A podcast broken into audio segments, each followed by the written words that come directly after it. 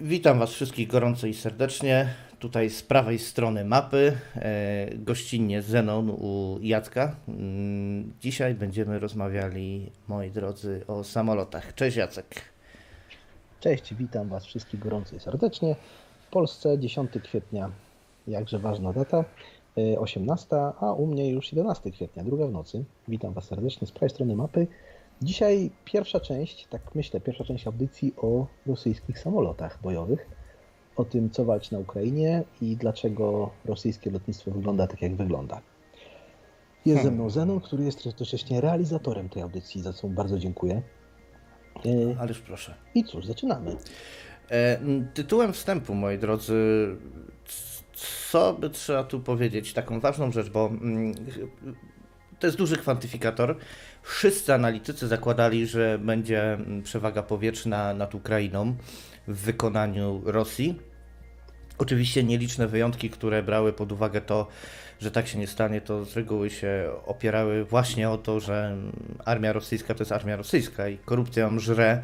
Nie jest tak dobrze, jak mogłoby się wydawać wszystkim. Yy, Po części to jest prawda w tym wypadku, z tego co ja się dowiedziałem, ale kluczowym aspektem tego, że mimo, że posiadają bardzo dobre maszyny, i Rosjanie nie zdobyli przewagi powietrznej, jest yy, yy, obrona przeciwlotnicza Ukrainy. Czyli to wszystko, co znajduje się na ziemi i strzela do rosyjskich samolotów i strzela bardzo skutecznie, jak się okazuje. Mm, I muszę powiedzieć, że nie, nie wiem jak, jak to wygląda tak na 100%, ale wygląda mi, z mojej perspektywy wygląda tak, jakby Rosjanie mieli przynajmniej o połowę mniej czasu poświęconego na loty, treningi i nie mieli swojej doktryny zwalczania y, naziemnego sprzętu przeciwlotniczego. Nie wiem, jak ty to widzisz, jako ekspert. Ja to widzę tak, szczerze mówiąc, że myślę, że widzimy pewien koniec lotnictwa w takim stanie, jakim, jakim jest. To znaczy, y, lotnictwo zatoczyło pewnego rodzaju, zrobiło pętlę, cała historia lotnictwa. Najpierw było to mm, lotnictwo używane do wsparcia oddziałów naziemnych potem i do, do rozpoznania. Y, Później bombowce, y, w czasie II wojny światowej bombowce strategiczne tak naprawdę grały największą rolę i eskorta ich, więc ta te, ten kraj, który uzyskiwał przewagę w powietrzu, ten mógł zbombardować najwięcej miast i fabryk drugiego kraju, ale dzisiaj już nie prowadzi się takich wojen i dzięki Bogu. I znowu e, lotnictwo służy do wsparcia e, oddziałów lądowych. Skoro tak, no to jednocześnie narażone jest na ataki, na ataki e, artylerii przeciwlotniczej. No, to powoduje pewien paradoks, bo z jednej strony samoloty robią się coraz droższe i tych samolotów wszystkie armie mają coraz mniej, e, więc e, warto je chronić, a z drugiej strony są znowu narażone na, na zestrzelenia e, właśnie przez ataki artylerii przeciwlotniczej. Bardzo trudna sytuacja dla planistów wojskowych i myślę, że czeka nas pewnego, pewnego rodzaju rewolucja w lotnictwie i to już niedługo. Wiesz, że są takie modele samolotów, które nigdy nie przegrały walki powietrznej, ale zostały kilkukrotnie zestrzelone właśnie przez artylerię przeciwlotniczą. W dzisiejszych, czasach, i to już od jakiegoś czasu, to właśnie artyleria przeciwlotnicza staje się em, katem na samoloty. Zobaczymy, do czego to doprowadzi. Sam jestem ciekaw. E, Jak zgłębiałem ten temat, to usłyszałem o amerykańskiej doktrynie zwalczania e, artylerii przeciwlotniczej przy użyciu samolotów. Mm, Ona polega na tym, że najpierw wyszukujesz e, stanowisko takiej artylerii. To stanowisko jest prawie zawsze naprowadzane przez aktywne radary, więc te fale radarowe znajdziesz. E, A nawet jeżeli nie jest, nie jesteś w stanie tego wykryć, no to musi do ciebie strzelić. Więc jeden samolot leci, wystawia się na ostrzał, rzuca wszystkie swoje countermeasures jakie ma i ucieka, a drugi samolot w tym momencie używając specjalnych rakiet z małymi głowicami dużym zasięgiem, naprowadzających się właśnie na wiązkę radarową, atakuje to stanowisko obrony przeciwlotniczej. E, jednostka, która się w tym specjalizuje, się nazywa Dzika Łasica, a mm, no, ten manewr jest dosyć taki karkołomny i, i bardzo ryzykowny, więc motto tejże jednostki brzmi chyba sobie kurwa żartujesz. E, To jest, oczywiście słynna sprawa dzikiej łasicy. E, Wiesz co, ale mm, ja myślę, że to jest to, o czymś tak często kłóciliśmy, że w przyszłości to właśnie drony będą e, podstawą lotnictwa, dlatego że mm, stracić samolot, w którym leci pilot, to po pierwsze stracić kilka lat szkolenia, bo wyszkolenie pilota to jest kilka lat. Po drugie, no, straszne czy duże straty polityczne, prawda? Giną nasi chłopcy, wspaniali oficerowie lotnictwa, często elita wojsk. Natomiast stracić 10 czy 20 dronów po to, żeby zniszczyć e, jakiś tam, e, jakąś tam e, artylerię przeciwlotniczą, to cóż, to tylko statystyka gdzieś tam w książkach, w książkach obliczeniowych armii. Dlatego ja myślę, że przed nami koniec samolotów załogowych, to znaczy my jeszcze go, jeżeli oczywiście umrzemy, jak Pan Bóg przykazał, jako starsi panowie, to doczekamy takich armii, których nie będzie już samolotów załogowych, a przynajmniej będą one stanowiły no, zdecydowaną mniejszość. No tak, y, jest y, bez wątpienia teraz y, dosyć ciężka sytuacja na, na rynku świń, jeżeli chodzi o latające świnie. I samoloty nie mają łatwego, łatwego pola do, do, do manewru. Owszem, jest teraz to stealth. Jak to się spisze, to jeszcze tak na dobrą sprawę do końca nie wiemy, bo w tej wojnie te samoloty stealth no, nie biorą udziału. A póki co mają przeciwko sobie obecne samoloty bardzo, bardzo skuteczne systemy przeciwlotnicze, więc y, ciężko jest przewidywać, zwłaszcza jeżeli idzie o przyszłość, więc może wróćmy troszeczkę do czasów zamierzchłych. Jaki pierwszy samolot bierzemy na tapetę? Y, Wiesz co, na razie darujmy sobie jeszcze może samoloty, wróćmy może do Adama i Ewy, e, jak ja to mówię. Może, e, wiesz, ja, ja lubię rozmowę o pieniądzach i tak sobie przejrzałem cenniki, no ale nie cenniki e, komputerów, tak jak zwykle przeglądam, ale cenniki samolotów porównałem z cennikami czołgów. Ty jesteś znanym fanem czołgów i takim e, naszym tutaj lokalnym ekspertem. E, Najdroższy czołg, jaki znalazłem, to Leclerc francuski. No, koszt francuskiego czołgu to ponad 10 milionów dolarów. Przeciętnie czołg w dzisiejszych czasach to jest jakieś 6 milionów dolarów, tu widzę Abrams za 8,5, rosyjska ta słynna armata, która w końcu, której w końcu najprawdopodobniej nie będzie 4,5, Merkawa około 6 milionów dolarów. Krótko mówiąc, do 10 milionów dolarów, a przeciętnie 6 i masz czołg. Porównałem te ceny z cenami samolotów.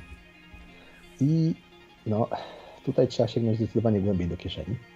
Bo o ile jeszcze F-16, cena jednego F-16, czyli te, które Polska ma na, na stanie, to jest około 30 milionów dolarów za sztukę, to już cena F-35, czyli samolotu wielozadaniowego piątej generacji amerykańskiego, który również Polska zakupiła i ma zostać dostarczony, to 78 milionów za sztukę około. Natomiast mhm, koszt mhm, F-22 mhm, mhm. F-22, czyli samolotu przewagi powietrznej amerykańskiego, którego Amerykanie nie sprzedają, nie eksportują do absolutnie żadnego kraju, przynajmniej na razie, nawet do swoich najbliższych sojuszników jak Wielka Brytania czy Japonia. F-22 to około 150 milionów za sztukę, a licząc z badaniami i rozwojem, to 330 milionów dolarów za sztukę. Nieprawdopodobne pieniądze w porównaniu z cenami y, czołgów. Czyli można by kupić za jednego F-22, y, nie licząc nawet badań i rozwój, 15 czołgów. Leclerc, tych najdroższych. I to tych najdroższych. Albo y, no, prawie 30 czołgów Merkawa. No, ta dysproporcja jest nieprawdopodobna, jest wielka. Ta dysproporcja jest o wiele większa niż jeszcze w czasach II wojny światowej, y, gdzie ta dysproporcja była no, zdecydowanie mniejsza na korzyść czołgu. Mm, Spitfire nie był y, o wiele droższy niż, niż jeden czołg Tygrys, na przykład niemiecki. Co to tym sądzisz? E, Ja- myślę, że to będzie killer, e, jeżeli chodzi o lotnictwo, bo e, drony prędzej czy później się zadomowią e, na e, polach bitew i to nie tylko jako te bajraktary i tego typu rzeczy, ale jako takie duże e, samoloty przewagi powietrznej. To samo będzie prawdopodobnie, jeżeli chodzi o platformy naziemne, czołgi i tak dalej.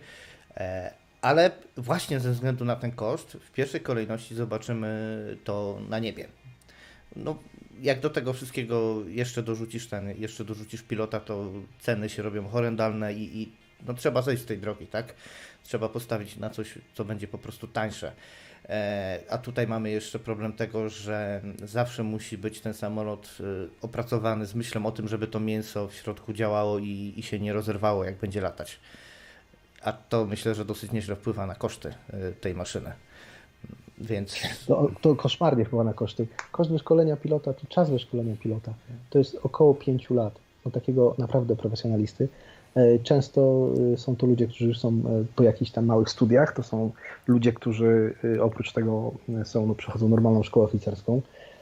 Jest to kolosal, kolosalny koszt, oprócz tego, no, oprócz czasowego kosztu, no, koszty paliwa, koszty resursów samolotów, koszty resursów silników. Kolosalny koszt. Dlatego właśnie Rosjanie byli, można to śmiało powiedzieć, przez ostatnie 100 lat lotnictwa. Rosyjskie lotnictwo było zawsze trochę z tyłu za yy, lotnictwem zachodnim. I to już w czasie II wojny światowej. Takim e, przebojem, takim hitem rzeczywiście sowieckim był słynny Il-2 szturmowik, chyba najbardziej udany sowiecki samolot w czasach II wojny światowej, który służył do, właśnie do wsparcia e, oddziałów lądowych. No bo Rosja to jest państwo lądowe, Rosja to jest państwo, które ma przede wszystkim armię lądową, które musi inwestować wielkie pieniądze w armię lądową. Jak pokazuje wojna na Ukrainie, no, ma z tym problemy. To znaczy armia rosyjska już nie jest taka wielka, jak była kiedyś, jak była armia sowiecka, a przynajmniej nie jest tak dobra jak armia sowiecka. No i oprócz tego komponentu lądowego Rosjanie muszą zapewnić flotę, bo Rosja to jest kraj, który ma cztery floty. Flotę północną, bałtycką, czarnomorską i Pacyfiku i lotnictwo do wsparcia tego wszystkiego. Amerykanie by nie dali rady chyba tego finansować na takim poziomie, jak Rosja powinna, żeby, żeby nadążyć za, za Zachodem. No więc oczywiście Rosja też nie daje rady. Y, Nie wiem, czy wiesz, że syn Stalina był pilotem. Drugi jego, pierwszy syn Jakow y, zmarł, był, był żołnierzem, zmarł w Niemczech w niewoli, a drugi syn Wasili był pilotem. On, nawiasem mówiąc, zmarł dosyć szybko, wkrótce po śmierci Stalina, bo zapił się na śmierć. E, Tak, Wasili był alkoholikiem, takim ciężkim. Miał 40 chyba 1 lat, jak zmarł. I e, Wasili był pilotem i on już ostrzegał swojego ojca o tym, że sowieckie lotnictwo nie jest tak dobre, tak wysokiej jakości jak lotnictwo zachodnie. Zachowała się słynna rozmowa, chyba z Anastazem Mikojanem Stalina, gdzie podobno y, Stalin chciał użyć tego pretekstu jako pretekstu rozpoznania, do rozpętania kolejnych czystek. Tuż przed jego śmiercią, przed śmiercią Stalina. Ale Wasili miał rację. Rzeczywiście to, co kopiowali Rosjanie i to, co budowali, było niższej jakości. Rosjanie zawsze polegali na kopiowaniu. Amerykańskie DC-3, e, amerykańskie Dakoty były kopiowane w Związku Radzieckim. Takim słynnym sko- skopiowaniem amerykańskich samolotów było skopiowanie przez Sowietów e, amerykańskich bombowców B-29. Tych pierwszych bombowców na świecie, które miały e, kabinę, w której e, no tak, teraz wchodzi mi angielskie słowo, próbuję szukać polskiego. Pressurized, że miała Tak, czyli kabiny, które- szczelną, ze własnym które- ciśnieniem. Dokładnie, z własnym ciśnieniem, która, y, które mogły latać na wysokości długo powyżej 3, y, 3000 metrów, na nawet 6-7 tysięcy metrów, używane tylko na pacyficznym teatrze wojny. I zdarzyło się, że te maszyny wylądowały w Związku Radzieckim i zostały internowane przez, przez Sowietów. Co prawda pilotów wkrótce wypuszczono, ale samolotów nigdy nie oddano i Rosjanie próbowali je skopiować y, zaraz po wojnie. I rzeczywiście udało się je skopiować, ale koszmarem były imperialne miary blacha o grubości 0,2 cala, no jak to przeliczyć na centymetry, m, jak, to, jak taką blachę wytworzyć. E, I pomimo tego, że udało się zbudować jakieś tam prototypy, nigdy ten samolot nie wszedł na, e, w dużych liczbach do, do, lot, do lotnictwa sowieckiego. Ale udało się Sowietom, udała się piękna kopia Sowietom. Samolot, który można powiedzieć, że jest dziadkiem dzisiejszego lotnictwa wojskowego Rosji, to jest MiG-15. Czy- MiG-15, czyli Mhm. tak naprawdę pierwszy porządny radziecki myśliwiec i odrzutowiec. Sam, każdy samolot składa się, przynajmniej w tamtych czasach składał się z dwóch części. No przede wszystkim z płat, samego płatowca, czyli konstrukcji e, skrzydeł i e, kadłuba i silnika. Silnik MiG-15 był tak naprawdę konstrukcji brytyjskiej. Był to silnik, który Amerykanie, że, e, Brytyjczycy podesłali Sowietom plany. Nie został on wykradziony, m, e, ale, ale podesłali plany, m, a y, płatowiec został opracowany na podstawie planów, które Sowieci znaleźli w biurach konstrukcyjnych wschodnich Niemiec. E, We wschodnich Niemczech, głównie w Mecklenburgii, było y, sporo biur konstrukcyjnych, y, jeszcze w czasach nazistowskich. I Niemcy na podstawie tych planów, które tam znaleźli, opracowali MiG-15. MiG-15 to był pierwszy samolot z takich samolotów odrzutowych, które miały e, skrzydła e, pochylone do tyłu. Skrzydła pochylone do tyłu powoduje, że są niskie opory powietrza i świetnie się nadaje do, do lotów y, z prędkością no, bliską prędkości dźwięku. Więc niemiecki samolot, czy samolot opracowany na podstawie niemieckich planów i angielski silnik połączone razem przez Rosjan dały MiGa-15. Wspaniały, Jaki to, jaki to był samolot niemiecki? Czy to był samolot, który widział II wojnę światową, czy jej nie widział? Nie, nie, nie. To, to nawet nie był samolot konkretny. To były y, plany, które były, y, miały być rozwinięciem Messerschmitta 262 Schwalbe, czyli pierwszego y, używanego w takich ilościach odrzutowca wojskowego.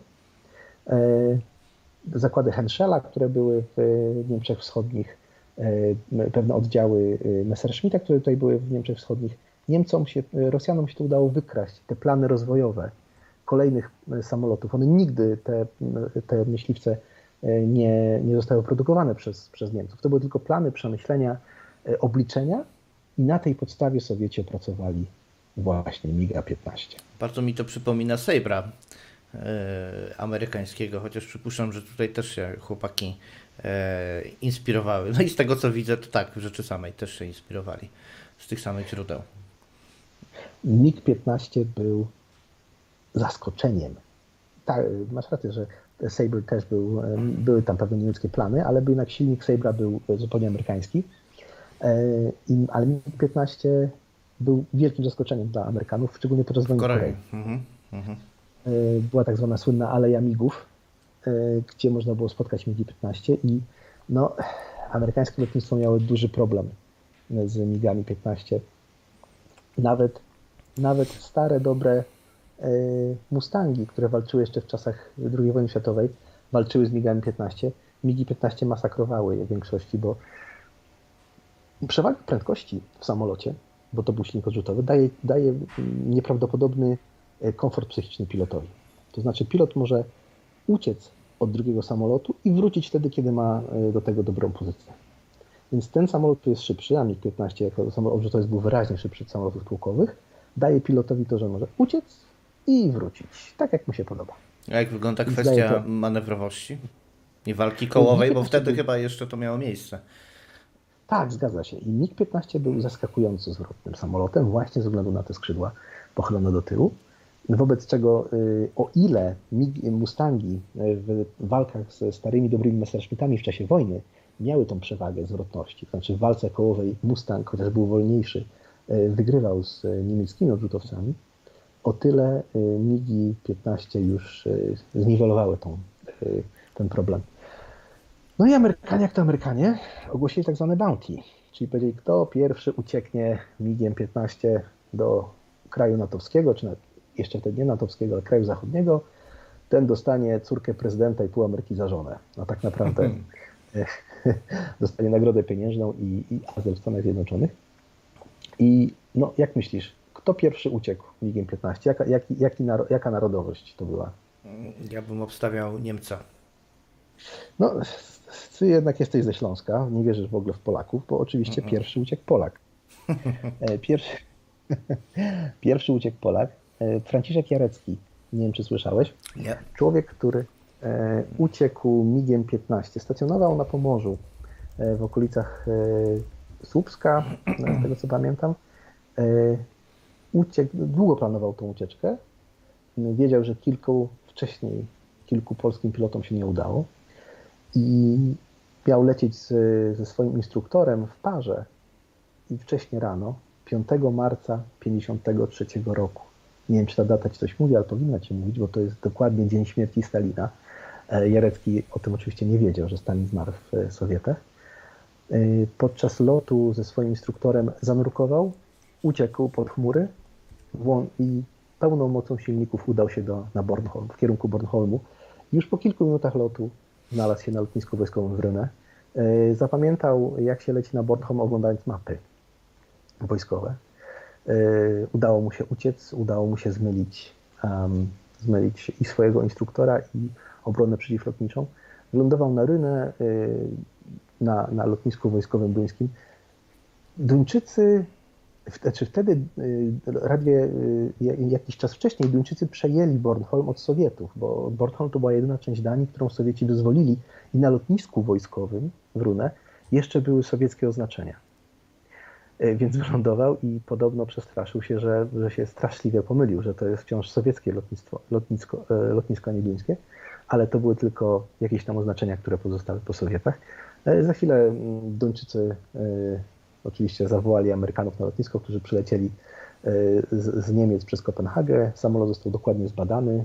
Jarecki przez Londyn dotarł do Ameryki i tam dostał obywatelstwo amerykańskie i 50 tysięcy dolarów nagrody. No, to jakby poprawić inflację, to będzie jakieś ćwierć miliona może nawet na dzisiejsze. Coś takiego, nawet lepiej. Na pewno wystarczyło mu to na start życia w Stanach Zjednoczonych. Bez wątpienia, bez wątpienia. Widzę, widzę że y, facet mieszkał w Bytomiu, więc taki nie, więc jednak o ten Śląsk się otarł. E, wiesz co, to jest dosyć taka standardowa praktyka z tego, co zauważyłem, bo ten samolot, który ja dzisiaj bym chciał omówić, też ma taki epizod. E, ile tych samolotów y, w ogóle Amerykanie mm, w ten sposób y, przechwycili? Że albo tam po prostu sami z siebie ludzie polecieli, albo było jakieś bounty i, i polecieli. Jak to wygląda? Ja słyszałem o trzech przypadkach, to znaczy oprócz y, Jareckiego, MiGiem 15 uciekł pewien północny, północno-koreańczyk. Y, uciekł właśnie do, y, do, do Korei Południowej. No i ten słynny przypadek MiGa 31, o którym chcesz powiedzieć, który uciekł z lotniska Władywostoku do Japonii, prawda? 25. 25, przepraszam, tak, 25 oczywiście. E, no tak. No to ja o więcej nie słyszałem. Oprócz Jareckiego, MiGiem 15 uciekł e, No Kum, e, Koreańczyk, chciałem powiedzieć Chińczyk, Koreańczyk z północy, e, który też dostał nagrodę pieniężną i dostał azyl w Stanach Zjednoczonych. Ten MiG-15, który ten Koreańczyk przerzucił do Korei Południowej, do dziś stoi w Muzeum Lotnictwa w Stanach Zjednoczonych. Ciekawe, czy, ciekawe czy, co się dzieje z rodziną takiego pilota później. No to mogę Ci powiedzieć, co się stało z rodziną Jareckiego. Jarecki na szczęście nie miał żony ani dzieci. W takim wypadku prawdopodobnie by nie uciekł. Jego matka została aresztowana, starsza kobieta, i siedziała w więzieniu przez kilka lat. Hmm. Y, Nawet jego koledzy, z, jego instruktor, który leciał z nim w parze, został wyrzucony z, z wojska komunistycznego, z wojska polskiego. Jego kilku kolegów miało problemy y, z wojska, ponieważ nie donieśli na niego. Oczywiście on się z tym nie, nie nikomu nie opowiedział tego, że, że ma takie zamiary, żeby uciec trzymał dla siebie. No ale jak to mówił Stalin, kadry decydują o wszystkim. Y, Potem sprawa się rozeszła, rozniosła i wiele lat później, bo już po roku 2000 polska telewizja albo TVN, chyba TVN, zrobiła taką serię Wielkie Ucieczki. E, I po raz pierwszy od 50 lat Jarecki wrócił do, e, do Bytomia właśnie, chyba do Bytomia i tam w Bytomiu e, spotkał swoją sąsiadkę, która jeszcze pamiętała go, jak był chłopcem. Hmm. No oczywiście rodzina takiego pilota e, no ma ciężko w takich sytuacjach. Wkrótce potem podobno w, lot, w Wojsku Lotniczych wydano taki nakaz, że każdy pilot, każdy młody pilot musi sobie znaleźć żonę w ciągu pół roku i założyć rodzinę właśnie po to, żeby zapobiec ucieczkom e, na zachód. No, Potem sporo pilotów uciekło na zachód, no ale to już byli piloci cywilni. E, W latach 80.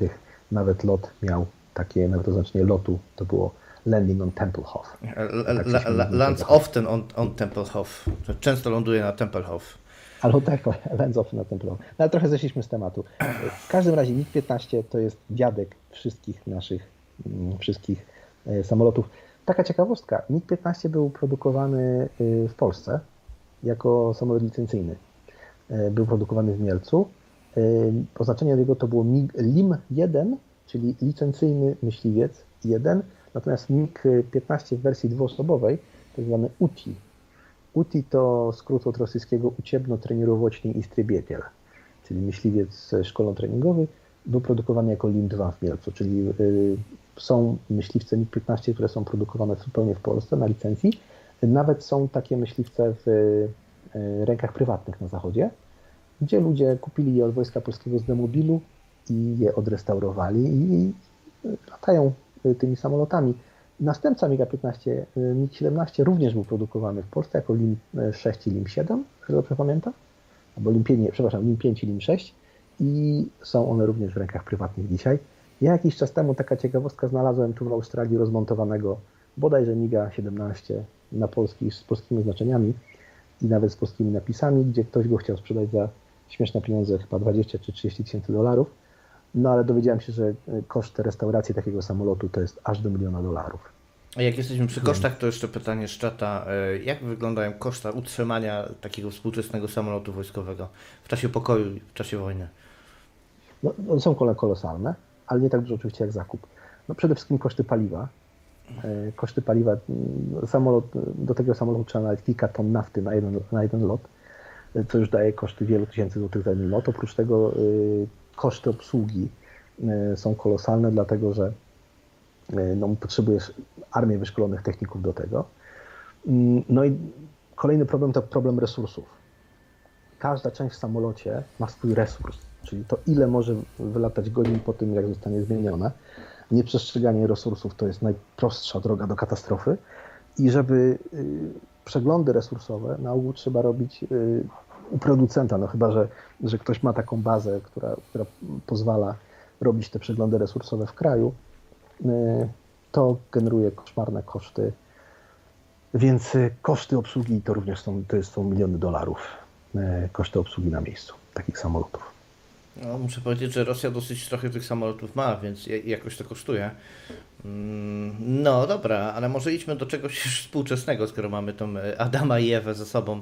E, Co teraz na tapetę byś wziął bliższego? Bo ten sprzęt, który ja mam, to jest troszeczkę jeszcze późniejszy. Tak właśnie przeglądam, y, o czym można by powiedzieć. Myślę, że może zacznijmy może od Su-27. W Rosji jest tak naprawdę czterech dużych produ- producentów samolotów. To jest właśnie Suchoj, Mikojan, który produkuje samoloty MiG. MiG to jest produkt Mikojan i Gurjewicz. Ym, To jest to słynne rosyjskie honorowanie konstruktorów, że samoloty Su pochodzą od nazwiska Suchoja, MiG od dwóch konstruktorów Mikojana i Gurjewicza, samoloty Tu od Tupolewa, An od Antonowa i Il od Iliuszyna. Nie mylić z, ze śmigłowcami Mi, które są od, od, od Mila, to jest jeszcze inny. Często się myli, zauważyłem, e, szczególnie w polskich, powiedzmy, mniej specjalistycznych e, publikacjach MIGI z Milami. A, Mil produkuje, myślę. Dla mnie naj, najlepsze mylenie się, jeżeli chodzi w ogóle o sprzęt wojskowy, to jest jak ktoś sobie odpala Wikipedię, przeczyta o, artyleria ma zasięg 3000 km, wow, nie, patrz na ile może walić, albo 300, nie, o, nie, nie wie, że chodzi o to, ile na jednym tankowaniu tam może przelecieć, nie. No, a to jest nagminne, No tak. powiem Ci, ja to nawet na, na jakichś onetach widzę i tak dalej, więc e, no nie fajnie, nie fajnie. To mi się pyta, co to jest, nie? E, Tak, to jest rządu Su-27. Bardzo fajny samolot, znany ze swojej zwrotności, że tak powiem, pewnego manewru, który jest bardzo szpanerski. A tak poza tym, moim zdaniem, amatorskim zdaniem, zaznaczam jeszcze raz, bardzo amatorskim, Su-27 to jest jakiś taki obiekt, który jest yy, zwycięzcą yy, tego wyścigu pomiędzy MIG-iem a, a SU. Bo moim zdaniem MIG yy, jako biuro konstrukcyjne przegrał walkę z SU. W, Zdecydowanie tak. no. Zdecydowanie się z tym zgadzam. Y, Su-27 to jest matka dzisiejszych samolotów rosyjskich. Bez dwóch zdań. W latach 70. Lata 70. stanowią pewną cezurę. To znaczy y, w USA wówczas y, ma miejsce rewolucja elektroniczna i rewolucja mikroprocesorowa. W Rosji nie. Dlatego, że cybernetyka w Rosji uważana jest za reakcyjną, w Rosji sowieckiej oczywiście, za reakcyjną pseudonaukę. Cybernetyka dlatego, że ona opisuje stosunki pomiędzy wewnątrz y, różnych systemów, nie tylko elektronicznych, i, cybernetyka ładnie pokazuje, dlatego, dlaczego komunizm nie może zadziałać. Y, No, oczywiście, jeżeli jakaś nauka jest przeciwna ideologii, no to tym gorzej dla nauki. Dlatego w Sowietach uważano cybernetykę za reakcyjną pseudonaukę. W latach 70. tak, tak było. I, I dlatego Rosjanie byli tak, tak z tyłu z y, całą technologią informatyczną, co później wykorzystał Reagan pięknie w latach 80., żeby Sowietów wykończyć. Ale w I będzie USA wykorzystany jeszcze raz, teraz zobaczysz. Myślę, że tak. Myślę, że yy, masz rację, że, że to, co było, przyjdzie znowu. Ale zobaczymy. No, zobaczymy, co się stanie. W latach 70. powstają ikony amerykańskiego lotnictwa. F-14 Tomcat, który ma pierwszy lot w 70 roku, F-15 w 72 roku, F-16 pierwszy lot w 74 i i F-18 w 78. Wszystkie te samoloty są, zaczynają korzystać z elektroniki, zaczyna się o nich mówić, że są właśnie wypakowane elektroniką, zarówno w awionice, jak i w radarach, e, w systemach zbrojenia. Co, co to jest ta awionika, powiedz tak, bo to tak się mówi, mówi, a rzadko kiedy jest dokładnie powiedziane. Awionika to jest, są systemy elektroniczne, które wspomagają sterowanie płatowcem, które wspomagają lot, sterowanie lotem. Fly by wire, tak, na przykład. Dokładnie tak, ale nie tylko fly. No, fly by wire to jest też bardzo pojęcie rozmyte i nie do końca y, zdecydowane, ale dawniej, jeszcze w latach 40., w latach 30., samoloty sterowano w ten sposób, że od steru szły linki do powierzchni sterowych, do, do lotek do, y, i, i do steru wysokości, i do steru pionowego, do usterzenia pionowego. Te, dzisiaj już nikt tak nie steruje samolotami.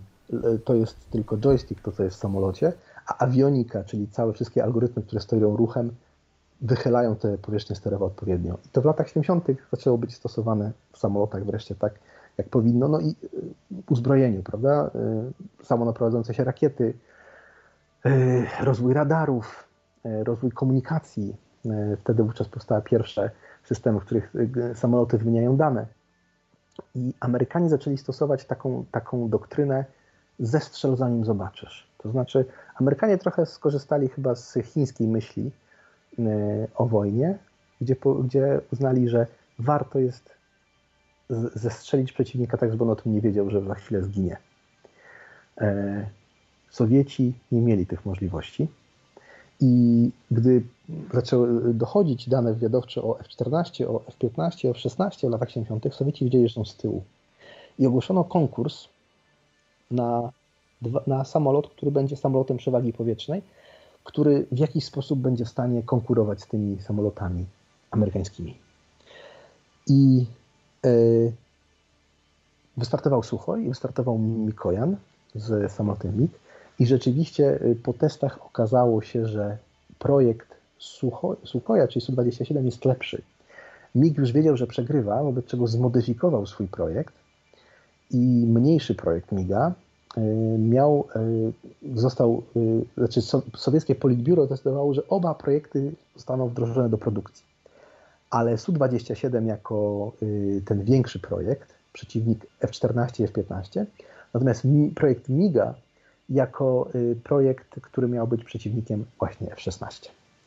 MiG, ten samolot MiGa mniejszy, to dzisiejszy MiG-29, który jest również na wyposażeniu Polski, Fulcrum, Natomiast y, Su-27 to y, Su-27 Flanker, czyli duży samolot przewagi powietrznej rosyjski, który wygrał to. Nawiasem mówiąc, y, te oznaczenia, które idą po, po nazwach samolotów rosyjskich, to są zwane ozna- słynne oznaczenia NATO, prawda? Su-27 Flanker, MiG-29 Fulcrum. I to się mówi, że to są oznaczenia NATO, ale nie nadają ich NATO, nie wiem czy wiesz. To nie są oznaczenia, które nadaje NATO, to są oznaczenia, które nadaje y, sojusz taki sam jak Sojusz Państw Pięciu Oczu. Y, To są nadawane przez y, Komitet do Spraw o, o wspólnego operowania w przestrzeni powietrznej i kosmicznej Państw Pięciu Oczu, czyli Stanów Zjednoczonych, Kanady, Australii, Wielkiej Brytanii i Nowej Zelandii. I Rosjanie używają swoich nazw, ale z jednym wyjątkiem. MiG-29, czyli Fulcrum, przyjął się w, wśród rosyjskich pilotów.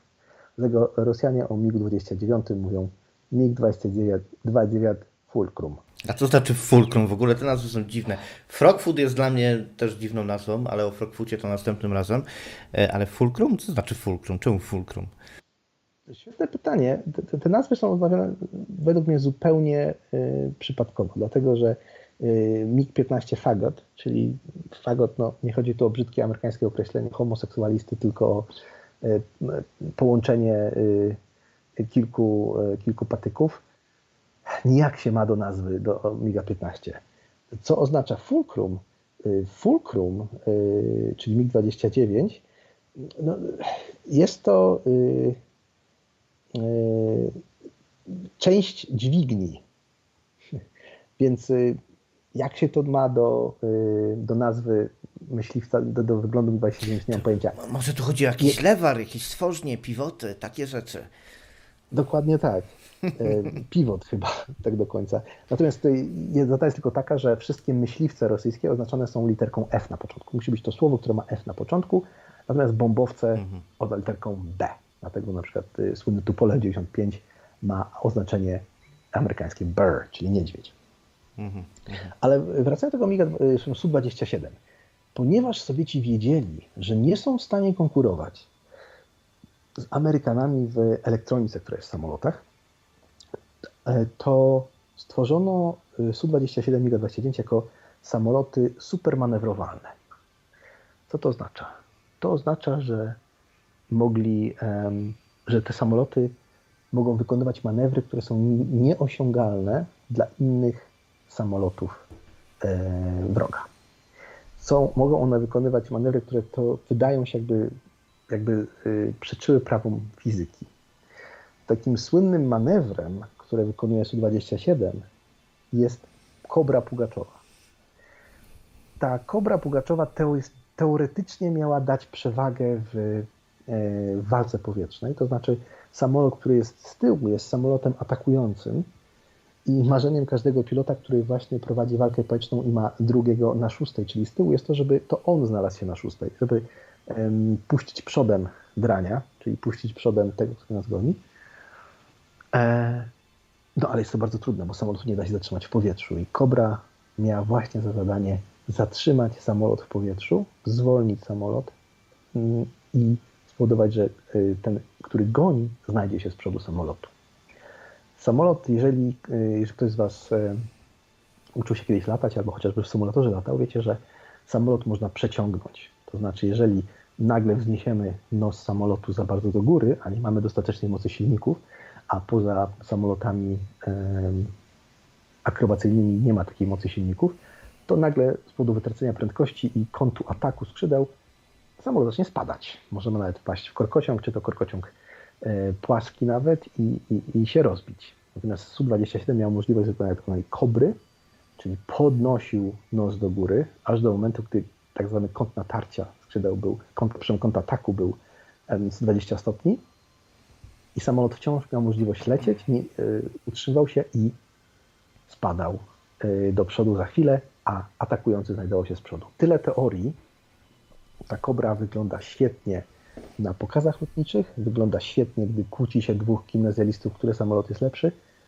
Kobra nigdy nie została wykorzystana w, w walce takiej naprawdę. To trochę jak nie ten mam... system sztora w czołgach. Świetnie wygląda, tak. groźny i w ogóle, ale tak nie działa. E, no, Kobra ma kolosalną wadę.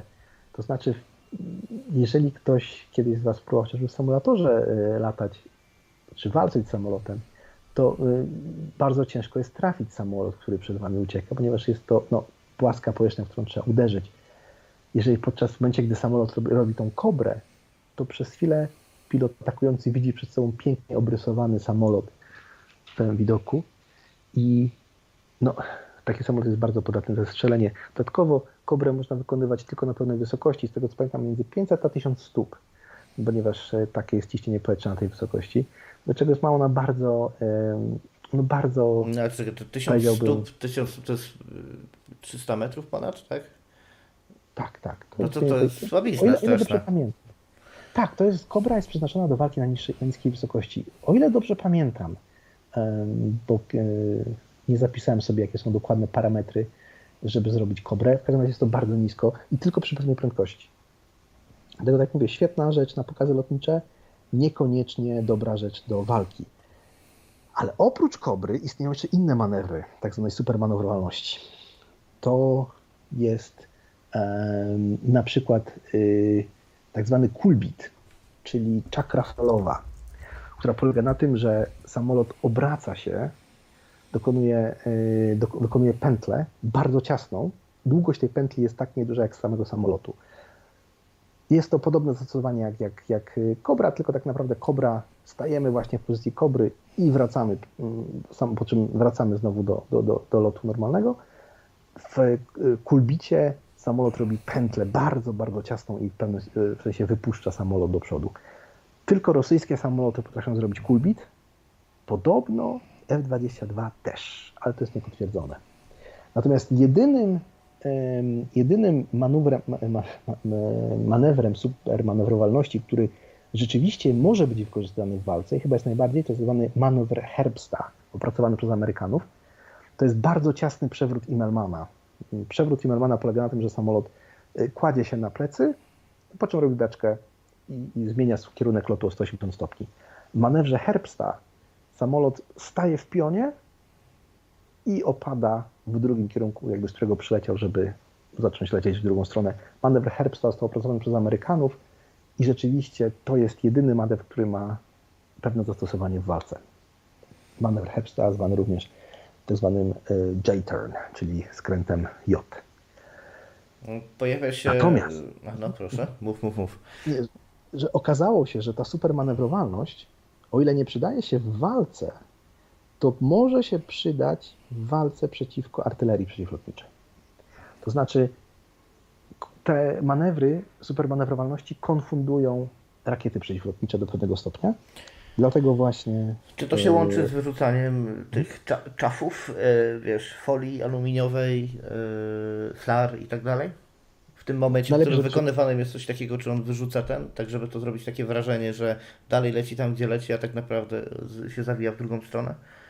Tak, tak naprawdę jest to najlepiej łączyć to ze wszystkimi możliwymi flarami i, i foliami aluminiowymi, czy paskami folii. Natomiast e, Amerykanie zaczęli stosować, zaczęli stosować F-22 właśnie do tej supermanewrowalności, ponieważ jest w stanie ten samolot uniknąć wówczas rakiet przeciwlotniczych. Czyli e, okazuje się, że te te, ta technika jest skuteczna przeciwko trochę czemuś innemu niż, niż miało to być. Przy jakich prędkościach takie manewry są wykonywane? E, Cobra ma bardzo dokładne parametry i one były dosyć niskie, bo to było mm, między 200 a 400 węzłów. E, po jest polsku? do wykonania. E, No, czyli między 500 a 600 km na godzinę, ale musiałbym dokładnie to sprawdzić. W każdym razie są to zdecydowanie manewry Cobre Pugaczewa. Jest to zdecydowanie manewr, który się wykonuje w, e, przy prędkościach poddźwiękowych. A J- J-turn? Znaczy, wiesz, wi- większość walki y, jest w ogóle. Większość walki samolotów jest w prędkościach poddźwiękowych i niewiele ponaddźwiękowych. Te prędkości typu 2-3 machy są w zasadzie nigdy nie były bojowo używane. Y, Bo z prostej przyczyny to strasznie żre paliwa i niewiele daje. Rakiety i tak cię dogonią. Rakieta ma 4 machy przynajmniej, zaczynamy gadać, nie? Więc i tak cię dogoni i tak. No, ja tak to widzę, tutaj Chyba, możesz że się nie zgadzać. Nie, ja, się, ja się zgadzam co do tego, że dwie samoloty się ze sobą, em, które ze sobą się, można powiedzieć, pojedynkują, e, nie używają prędkości ponaddźwiękowych, ale prędkości ponaddźwiękowe są używane podczas e, pościgów, które się wydarzyły kilka razy. No na przykład e, zestrzelenie U-2 nad Związkiem Radzieckim. E, No do tego e, samo, e, MiG-25 musiały wejść w prędkości, musiał użyć dopalacza, żeby wejść do prędkości grubo ponaddźwiękowych. To była typowa historia pościgowa. To samoloty, które stricte z myślą o tym powstały. W 100% z myślą o tym. O którym Tak naprawdę jeszcze będzie trzeba opowiedzieć, ale ja nie wiem, czy my dzisiaj się w tej godzinie planowanej zmieścimy z czymś takim. No tak, to prawda, ale no cóż, Ale mów, mów się podoba- śmiało, mów śmiało, mów śmiało. Jeżeli Wam się audycja podoba, jeżeli chcecie słuchać więcej, to po prostu napiszcie w komentarzach. Chcemy drugą część i na pewno dwa tygodnie, że tydzień po świętach, za dwa tygodnie e, zrobimy audycję. Ja za tydzień będę na święta zamierzam spędzić, jak to prawdziwy katolik, na wakacjach. E, Więc e, za tydzień nie będzie, ale za dwa tygodnie, że Wam się podoba, to chętnie zrobimy część drugą. Su-27 jest tak dobrym, mimo wszystko jest tak dobrym samolotem, Mm, Dlatego, że ma, ma bardzo dobre parametry, to znaczy ma y, wysoką prędkość, ponad 2 machy maksymalną, ma bardzo dużą masę startową, ponad 30 ton, z czego 9,5 tony to jest paliwo, jest bardzo manewrowalny i stanowi świetną y, platformę do rozwijania kolejnych wersji. Rosjanie, najpierw Sowieci, a potem Rosjanie, przede wszystkim Rosjanie, pod, y, gdy po, po zmianie systemu po, po roku 90, dostali dostęp do elektroniki zachodniej i zaczęli rozwijać to swoje Su-27, yy, tak że no, gonili Zachód, jeżeli chodzi o rozwój elektroniki. Może jeszcze taka mała uwaga o tym Su-27. Em, Czy zauważyłeś, że te samoloty są bardzo płaskie w porównaniu na przykład z MiG-em 21 nawet, który jeszcze do niedawna był używany? Czy wiesz, dlaczego one są takie płaskie? Ja bym obstawiał, że to jest jakiś e, early attempt do stealtha. Nie. Chodzi o to że mm, kadłub Hmm. jednocześnie stanowi powierzchnię nośną samolotu. To znaczy tak zwany airlift, czyli to, co powoduje, że samolot leci. Mhm. E, W takim samolocie jak MiG-20, MiG-15, MiG-19, MiG-17, 19, MiG-21 em, tylko skrzydła niosły samolot. Tak jak w każdym samolocie pasażerskim, prawda? Boeing 737 czy, czy, e, czy, czy Airbus A320, cała rodzina, tylko skrzydła niosą samolot. Natomiast w MiG-u 29 i Su-27 ta płaska, ten płaski kadłub powoduje, że spora część siły nośnej tworzona jest przed na kadłubie. No, co powoduje, że samolot y, jest bardziej manewrowalny. Skrzydła są mniejsze, więc y, można, mo- jest, jest mniej widoczny dla radarów i tak dalej. Daje to tylko, tylko przewagę. Patrzę właśnie na Su-27. Aha, jeszcze jedna sprawa. Su-27 i MiG-29 to były pierwsze samoloty y, w Sowietach, które miały silnik nie turbo, miały turbowentylatorowy silnik, a nie turboodrzutowy. Y, Silniki, silniki odrzutowe samolotów to są silniki, które dzielą się na dwie główne rodzaje. Starsze silniki odrzutowe, gdzie y, silniki, gdzie całe powietrze szło przez komorę spalania. Natomiast dzisiejsze silniki są silniki turbowentylatorowe, gdzie tylko część powietrza przechodzi przez komorę spalania, a reszta idzie dookoła silnika. One są bardziej skomplikowane, ale te silniki są większe. E, Dlatego, że tam z przodu jest taki jest duży wentylator, który pcha powietrze do tyłu. I to były te silniki rosyjskie Saturn Lulka, takie miało znaczenie. To były pierwsze sowieckie silniki, które były w myśliwcach, y, które były silnikami turbowentylatorowymi. Takie same silniki turbowentylatorowe stosowane są, znaczy nie, nie, taki, nie ten sam model, ale ta sama koncepcja. Silniki turbowentylatorowe stosowane są dzisiaj zarówno w e, samolotach już e, myśliwskich, jak i w dowolnym samolocie pasażerskim z silnikami rzutowymi. Ten wielki wentylator, który widzicie z przodu silnika, to jest właśnie dlatego, że są silniki turbowentylatorowe. Zenek, co ty słyszałeś powiedz o MiG-27, zresztą o Su- Su-27, o Su-27? Suka 27, a Suce 27 przede wszystkim, tak jak powiedziałeś przed audycją, y, ta kobra słynna, która jest po to, żeby gimnazjalisty się cie- cieszyli, to tak pamiętam, że miałem znajomych, którzy strasznie, ale to strasznie to przeżywali. I tak samo jak na czacie napisał to Misiu, y, też słyszałem legendy o tym, jakoby to był bardzo trudny do zestrzelenia samolot. Nigdy jakoś mi się to nie dodawało y, i nie widziałem ku temu przyczyn, żeby to był samolot trudny do zestrzelenia. E, No i w zasadzie tyle. Y, Z tego co wiem, to miał być konkurent y, F-15. E, A czy, czy się aby do tego nadawał? Nie wiem. Z całą pewnością Rosjanie stawiali na mm, e- ewentualną walkę manewrową i możliwość walki z przeciwnikiem, którego widzisz na oczy. Co ja nie wiem, czy jest takim dobrym rozwiązaniem, biorąc pod uwagę, że Amerykanie od czasów Wietnamu w zasadzie e, stawiali na coś zupełnie innego, tak? Stawiali na rakiety, y, które, które były naprowadzane i, i były niesamowicie skuteczne. Były w stanie razić też cele poza horyzontem, tak? Poza zasięgiem widzenia. Więc dla mnie to była też troszeczkę taka, taki ślepy zaułek. Wiadomo, że oczywiście tam później Sowieci te rakiety sobie rozbudowali i wyglądało to lepiej, ale w dalszym ciągu e, moim zdaniem to jest ślepa za, ślepy zaułek, e, że tak powiem, jeżeli chodzi o rozwój e, samolotów i sprzęt kompletnie, kompletnie nieprzystający do przyszłego pola walki, może nie tyle współczesnego, bo na współczesnym polu walki jak najbardziej jest używany, ale nie przystający do przyszłego pola walki, gdzie samoloty będą trudno wykrywalne albo niewykrywalne dla radarów. Po prostu.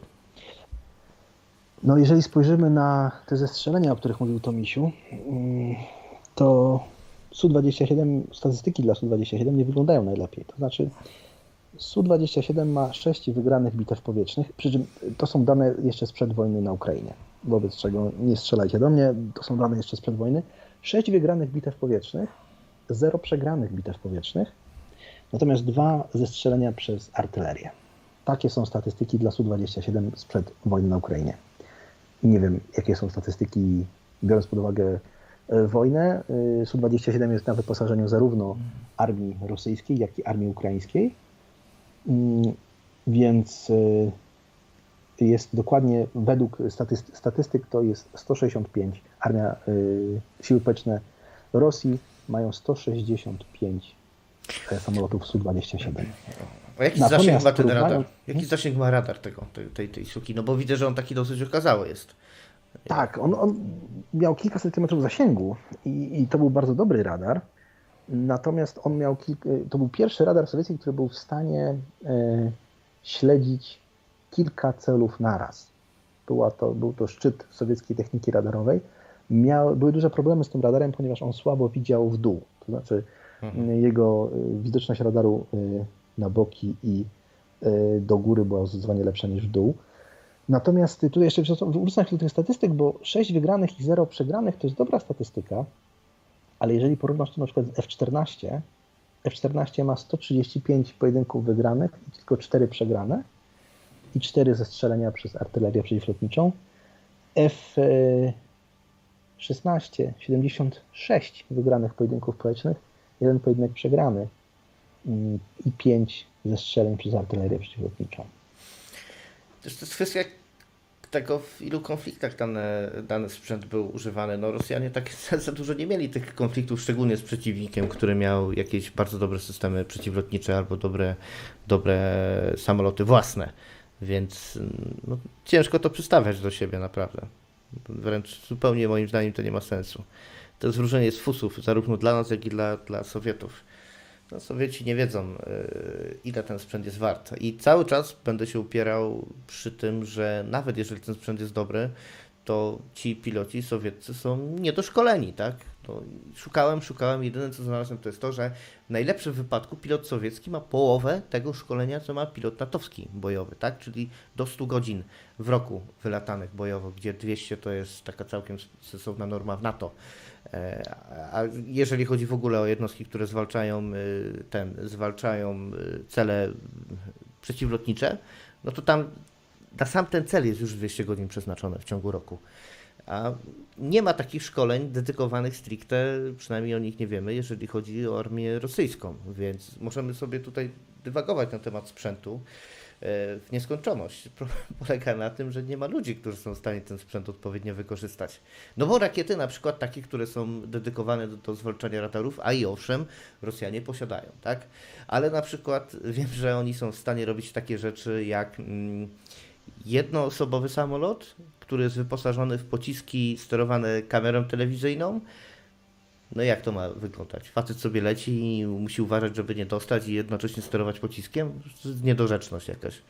No i takie rzeczy się dzieją, jeżeli chodzi o armię rosyjską. Obawiam się, że największą wadą lotnictwa rosyjskiego jest po prostu sowieckie myślenie. Tyle. Bo oni potrafili naprawdę, y, wiesz, ukręcić picz z gówna, że tak powiem, nie? Biorąc pod uwagę to, jak bardzo byli zapóźnieni, jeżeli chodzi o elektronikę, a nawet materiały, na dobrą sprawę, no to potrafią zrobić niesamowite rzeczy. No co z tego? Su-27, tak, no MiG-25, o którym powiemy, nie wiem czy dzisiaj, czy w następnej wersji, to jest taki przykład, jak można bez stosowania jakichś magicznych technologii po prostu posunąć wytrzymałość wszystkich materiałów do przodu. E, Su-27 to jest, masz absolutną rację z tym szkoleniem pilotów. I to jest wielka bolączka y, sił rosyjskich. Podobno jeszcze do niedawna to była bolączka sił polskich. Nie wiem, czy to się poprawiło, że y, polscy piloci mieli mniej godzin zdecydowanie niż, y, niż Amerykanie.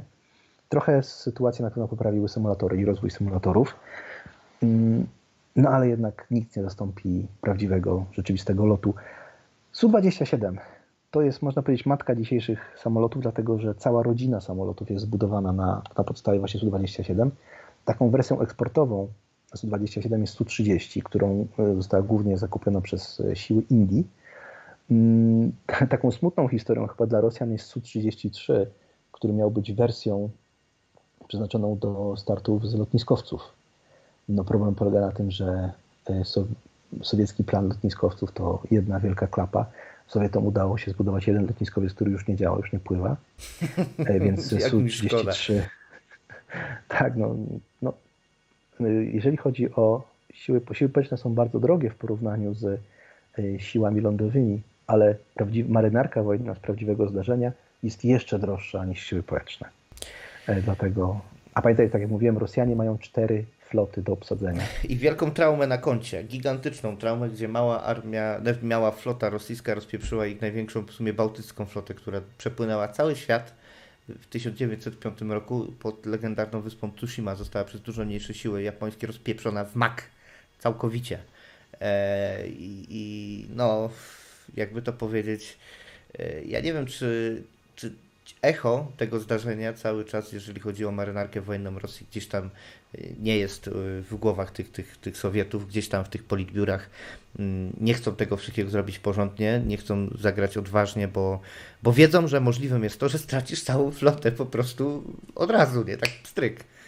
No i tyle. A w dobie, w dobie, słuchaj, w dobie tych wszystkich rakiet, mm, rakiet przeciwokrętowych, które swoją drogą lecą teraz na Ukrainę, jest to bardzo niebezpieczne. No, no, w takiej mega rozjechanej Ukrainie już, y, nie wiem, jeden czy dwa okręty zostały rozwalone. Te wszystkie okręty się trzymają daleko, z daleka od Odessy, bo albo z samolotu coś na nie spadnie, albo w ogóle z takich prototypowych, y, pokrytych przy brzegu miejsc wyleci nagle jakaś rakieta i nie ma zlitu, nie? Nie ma zlitu. Nie wiesz, czy to wyleci coś y, starego, co zestrzelisz, czy wyleci coś nowoczesnego, czego nawet twój radar nie wychwyci. A Sowieci nie posiadają y, czegoś, co by było podobne do systemu Egida, który mają Amerykanie, czyli taki przeciwlotniczy system, który jest w stanie zestrzeliwać pociski manewrujące i nawet pociski hipersoniczne, wbrew temu, co niektórzy mówią, a już z całą pewnością poradzi sobie z pociskami Kinjal, o których no chyba następnym razem będziemy musieli opowiedzieć. E, więc y, słabo to wygląda dla Rosji, jeżeli chodzi o flotę. No po prostu słabo. Y, to jest bardzo ciekawe, jak jedna bitwa w 1905 roku może ustawić e, tak naprawdę doktrynę morską całego, całego kraju, e, całego takiego wielkiego kraju jak Rosja, a potem Związek Radziecki na, na wiek albo na ponad wiek. Prawda? No, po Tsushimie Japończycy aż do bitwy o Midway byli panami zachodniego Pacyfiku, o ile w ogóle nie panami całego Pacyfiku. Dopiero 42 rok i bitwa o Midway odmieniła tą sytuację, gdzie Japończycy stracili trzon, trzy z czterech lotniskowców. No ale to jest zupełnie inna historia. Yy, jeszcze raz kończąc tego SU, nowoczesną wersją Su-27 jest Su-35. Mój ulubiony samolot, jeżeli chodzi o wygląd. Uważam, że jest najładniejszym samolotem myśliwskim. To jest bardzo oczywiście subiektywna ocena, yy, jaki, jaki działa w siłach powietrznych, który ma yy, zmienione, zmieniony, usprawniony silnik, no i kolosalne zmiany właśnie w awionice i, i w w oprzędowaniu w, w, w, broni, w uzbrojeniu, chociaż się z wyglądu nie, nie zmienił się tak bardzo. I taka ciekawostka, Rosjanie na bazie Su-27 i Su-35 stworzyli bardzo głęboką modernizację, czy w sumie następną generację tego samolotu. Jedyny samolot, który mają piątej generacji, czyli Su-57. Nazwa Su-57 nie jest przypadkowa. Su-57 jest to, podejrzewa się, że Su-57 pochodzi od tego, że jest to F-35 i F-22. To znaczy, jeżeli dodamy 35 i 22, to wychodzi 57. Rosjanie przez to chcą pokazać, że jest to samolot, który jest w stanie jako jeden samolot przeciwstawić się zarówno amerykańskiemu F-22, jak i F-35. No, problem polega na tym, że Rosjanie trochę przeczą sami sobie, bo z jednej strony powiedzieli, że jest to samolot następnej generacji, czy piątej generacji, niż Su-35, a z drugiej strony po testach wyszło im, że w sumie Su-57 nie jest, nie jest, y, czy, nie Su-35 nie jest o wiele gorszy od Su-57. No skoro Su-35 czwartej generacji nie jest o wiele gorszy, to znaczy, że Su-57 nie jest o wiele lepszy i pomimo tego, że miało już być w 2025 roku kilkaset tych Su-57 najnowszych, które oznaczenie mają na to Felon, to dotychczas w siłach rosyjskich latają dopiero trzy. Jest to samolot, który Rosjanie twierdzą, że jest to samolot stealth, czyli taki, który jest trudno wykrywany dla radarów. Chodzą słuchy, obiło mi się to gdzieś o oczy, że Su-57 był zauważony nad Ukrainą. Mhm. Ale nie wiem, czy to prawda. A z tego to mam jeden taki funkcjonalny.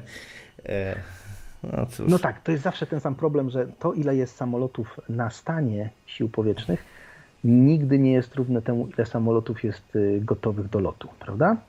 Więc jest możliwe, że Su-57 jest działa tylko jeden.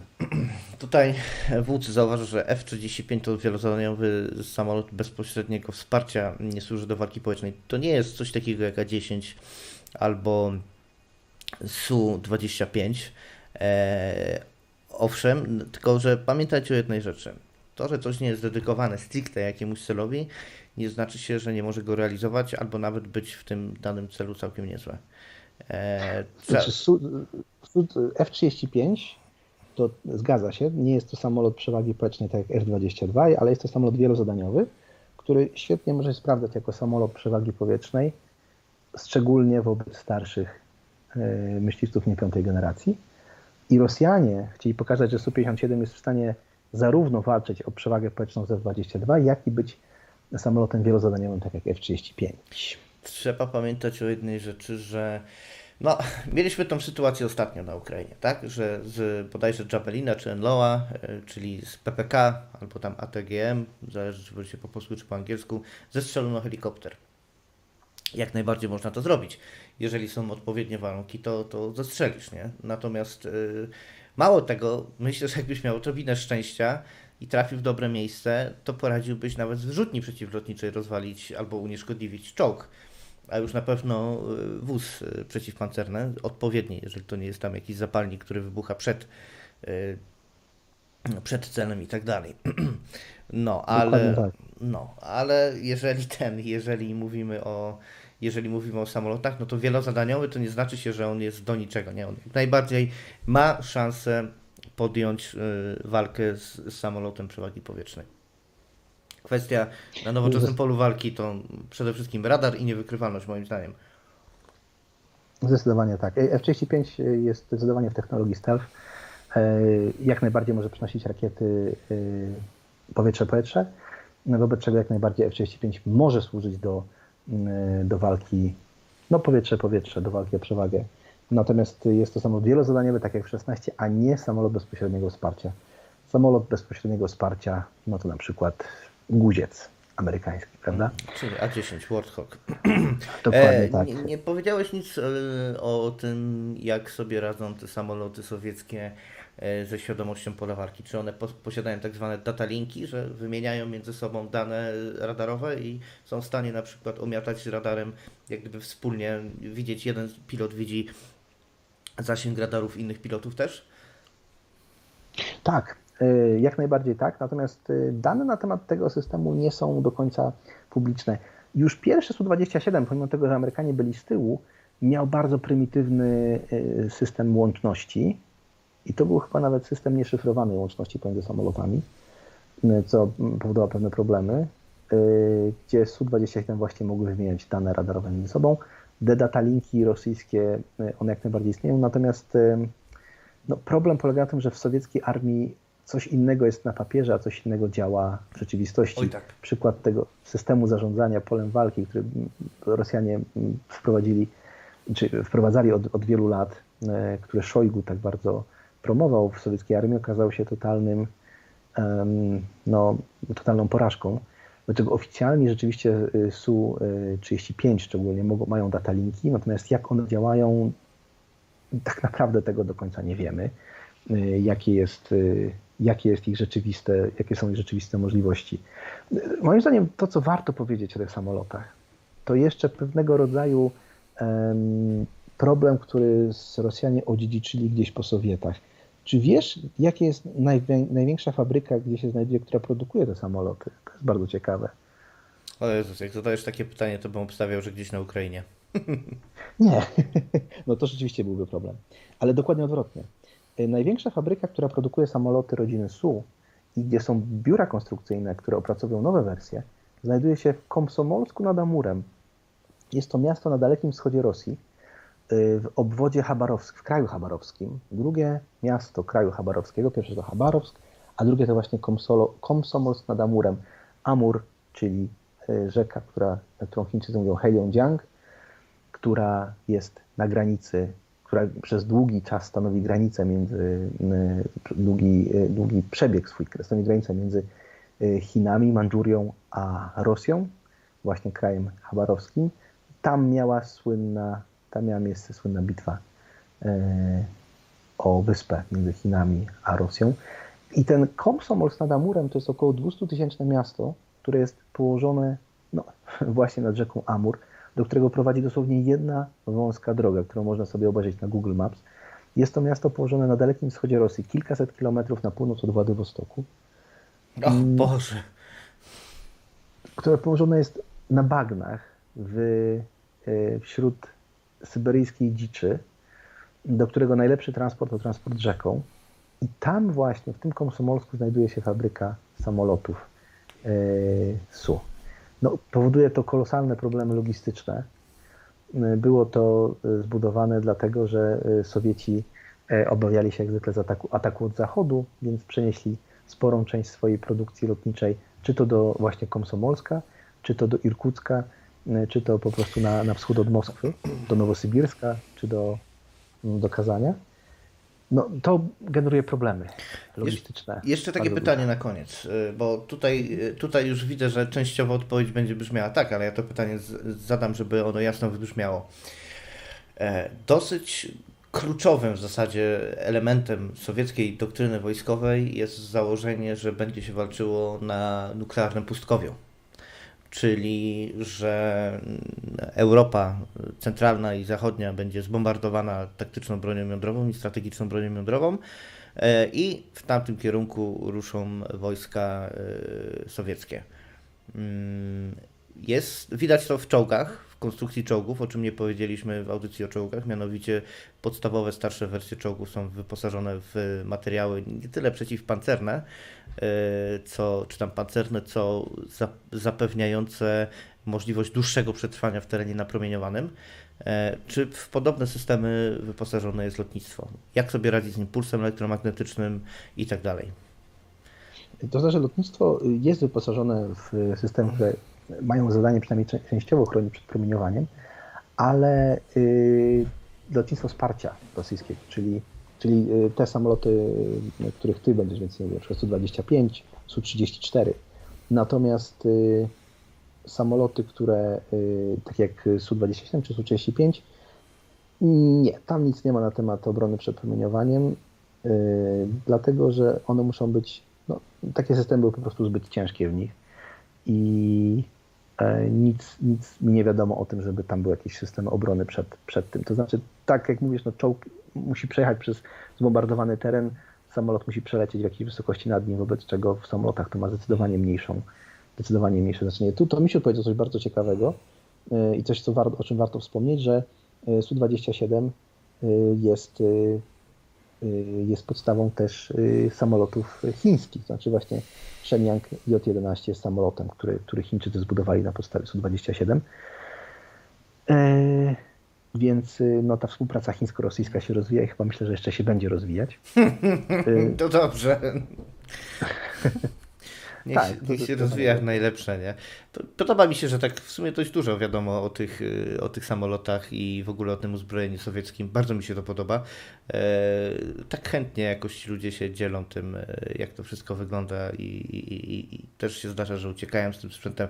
No chciałem jeszcze spytać o ten impuls elektromagnetyczny, ale przypuszczam, że e, też nie do końca się orientujesz, jak, jak sobie z takim czymś radzi ten...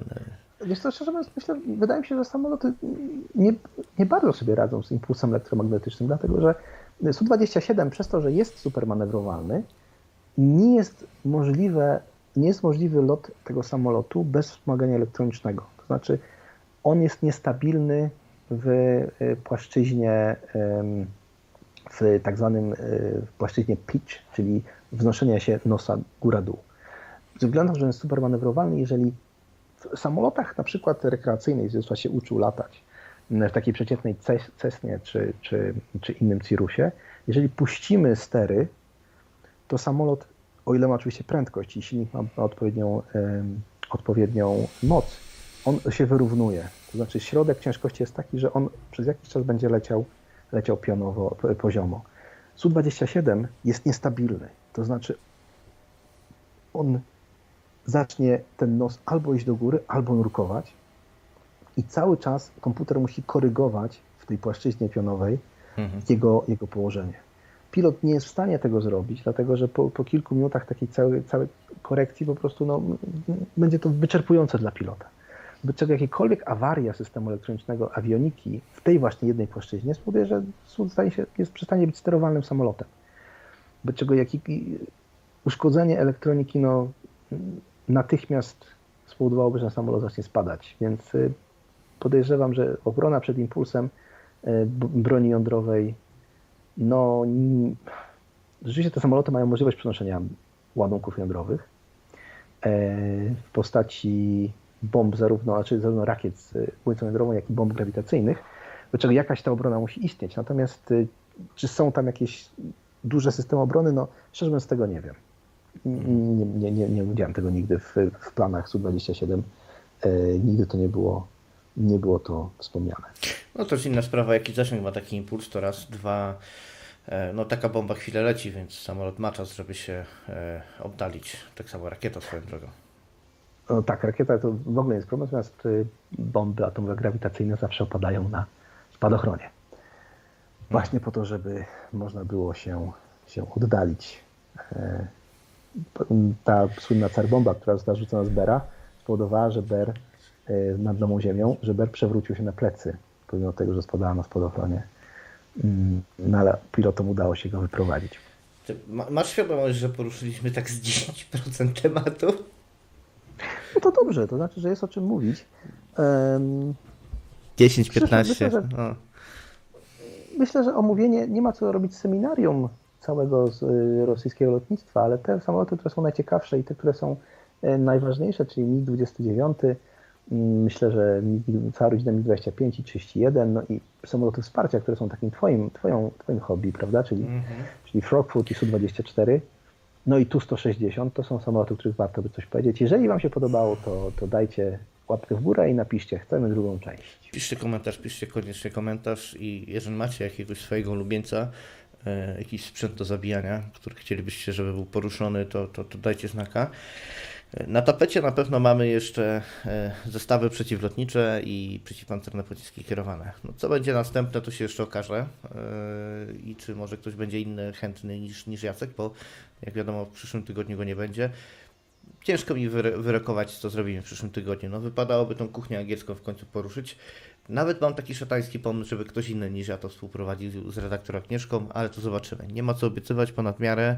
Mieliśmy taki troszeczkę okres zastoju, teraz się rozrusz, roz, rozruszowywujemy, więc może, żeby nie było under promise yy, i ten, i, znaczy over promise i under deliver, nie? Może w ten sposób. Zobaczymy, co Dokładnie będzie. tak. Za dwa tygodnie wrócimy do samolotów. Prawie na pewno. Myślę, że ten, myślę, że warto. Myślę, że warto. Dobra, to dziękuję Ci bardzo dzisiaj yy, i zapomniałem powiedzieć, że można było dzwonić na Skype'ie. Znaczy powiedziałem na, na wstępie na Skype'ie, ale nie chciałem Ci przerywać, żeby, żeby nie było, mm, no miałeś jak zwykle świetne flow w tym swoim temacie, e, ale jakość jest średnia. Następnym razem zróbmy to na Discordzie po prostu. No dobrze, następnym razem możemy spróbować zrobić to na Discordzie. No dobra, to dzięki wielkie i do usłyszenia. No Żegna się z Wami redaktor Zenek i redaktor Jacek, hej.